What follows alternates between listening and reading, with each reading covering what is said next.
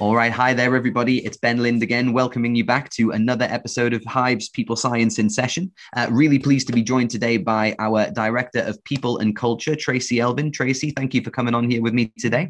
Pleasure. Absolute pleasure. Thank you for inviting me, Ben. Hey, pleasure's all pleasure's all mine. Well, um, so look, as as people may have been able to tell from the title of this, we're here to sort of talk a little bit around uh, D and I, but with a slightly different spin on it, because I believe Tracey, the case may be that it should actually be I and D. Yes, um, I, am a great uh, believer that it should be inclusive and diversity because I, I, really do have a sense of if you're an inclusive employer and you have that safety for employees to feel like they belong somewhere, that automatically drives um, the diversity element of it. So, from my perspective, I would always be encouraging organizations to think about the broader context of how you make your workplaces and your workplaces inclusive within a remote setting or an office setting, which will then drive that diversity element of it. Mm. Do you think that sometimes with organizations, the sort of focus on diversity is because they feel a need to sort of think about people who aren't yet in the business and look to bring them in? Whereas if you were to actually focus on the inclusivity element of it, you would actually be able to get more out of the people that were already within your business and then perhaps, I suppose, increase that representation so that other people felt like yours was a place that they could come to uh, over yeah. time.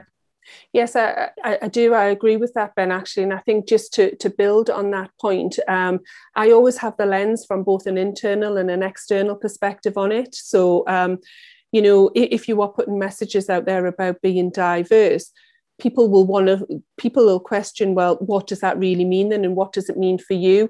Whereas in your messaging and your language that you have internally and externally will automatically tell you whether you're an inclusive workforce or you get a sense of that workforce being inclusive so I think it's all about the positioning and the messaging around that.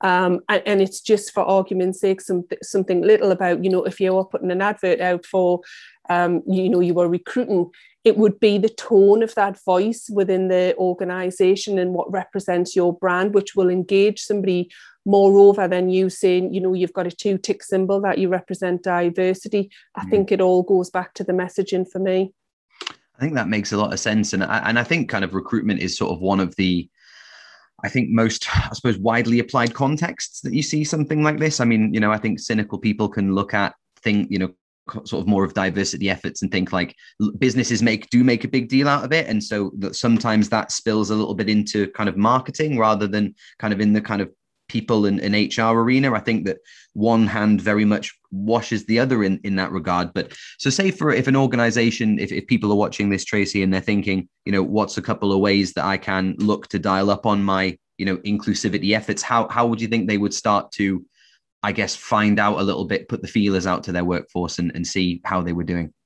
Well, my suggestion would always be then take the temperature check by running some form of survey within the business. And, you know, it doesn't have to be a huge survey. It can be, you know, a set of 10 questions just to get a feel for what do our act- employees actually think. Because sometimes, you know, where we've all got very busy jobs and very busy things going on, sometimes you can f- get a little bit removed from kind of what your perception is about how your workforce is doing versus what it actually is. Mm. So I would always recommend do a survey, get a real true reflection of how when people and uh, the employees see you and feel about you and what you're doing to make that inclusion and then build your strategy from that start from that kind of stake in the ground position. Mm.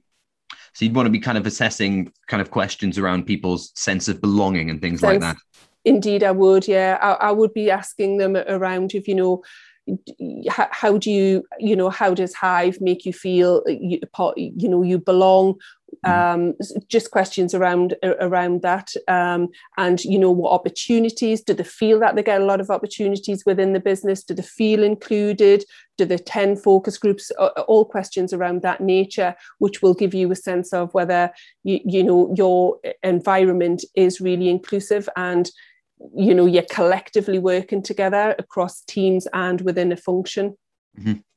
i think uh, it's it, it is it's it's an interesting line of, of questioning i mean it occurs to me just to ask do you think perhaps businesses or indeed, you know, I suppose there's there's a, a blend of responsibilities really. But I would say that do you think that perhaps businesses out there, by and large, could do kind of more to speak to their workforces and their employees about, I suppose, a base level of inclusivity that they can expect because you know granted i'm sort of you know still relatively you know new to this arena in context and yet it's this particular idea of you know you almost have this inherent feeling that you should feel included. I think a lot of people don't share that you know speaking as a you know straight white man. I know that this is particularly privileged ground from from which i'm speaking but you know at the same time i haven't i've never you know, other than Hive, where it's kind of been, you know, we, we have talked around it. I've never worked in a business that would maybe set out their commitment to us as a workforce as it related to inclusivity. So, do you think a business might need to do a bit of groundwork in upskilling their people about what they should expect in relation to questions like this? I think they should, and you know, there's a lot of things that in uh, organisations to do. There's a lot of um, you know different organisations that they can work with, um, and you know, Stonewall for, for is a brilliant one. is is a starter for ten. You know, there's many organisations out of there. And I would always or encourage them to think about any partners that they're working with. What are their partners representing within their, you know, and who they work with and how are they seen? Because it's a reflection of that organization in terms of who you work with and who you connect with. So I would always say that make sure that they're aligned to your thinking and it is what they want to do as well. Mm-hmm. So again, Stonewall, um, question around that, uh, you know, and, and I think I would start opening up the agenda around what do you need to do as an organization? We all have biases. So unconscious bias is a great way to kind of just start changing the, the metric or changing the dial on it, for one of a better term, mm-hmm. around how people see themselves and how they see their behaving. You know, it creates a, a level of self-awareness for those individuals because they might be doing what they've always done. Mm-hmm. I think that if I was to play kind of devil's advocate for a moment, I can I, I can imagine certainly there there is this this scenario possibly has happened that there has been you know the the practitioner has kind of maybe seen a webinar like this or perhaps kind of understands not a webinar a talk like this but mm-hmm. or perhaps kind of understands the benefit from from previous experience and it's something that they would like to embrace however perhaps there are other members of the executive who might feel like this is a particularly scary rock to to pick up and try and look underneath um, and i was wondering tracey you know what what, if any, kind of I guess overall benefits can can we speak to from a business perspective, other than you know this feeling that this is the right thing to do? I think everybody would agree that. But for the more you know risk averse business or those who might not be as embracing of uncomfortable conversations, yeah. What what are the benefits do you think we could point to that a business might be able to get from embracing conversations such as this? Well, I think there's there's a multitude of benefits from my perspective. I think if you are an inclusive employer, that drives a level of psychological safety with those individuals. That then drives a level of performance w- with those individuals because they feel they can have a courageous conversation, they feel that they can open up, and it also drives a level of innovation as well. So it helps organizations where they have that level of safety that somebody feels they can ask a question, throw a statement out within any one forum group, and it'll be okay. And mm. often that can spark something else. So, you know, somebody could suggest something and go, oh my God, that's a brilliant idea. Whereas if you haven't got that sense of inclusion or that sense of psychological safety, you may never get those opinions and statements thrown out there.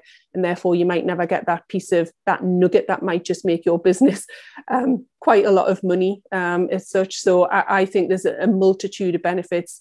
I think it also creates a high level of um, cross functional working.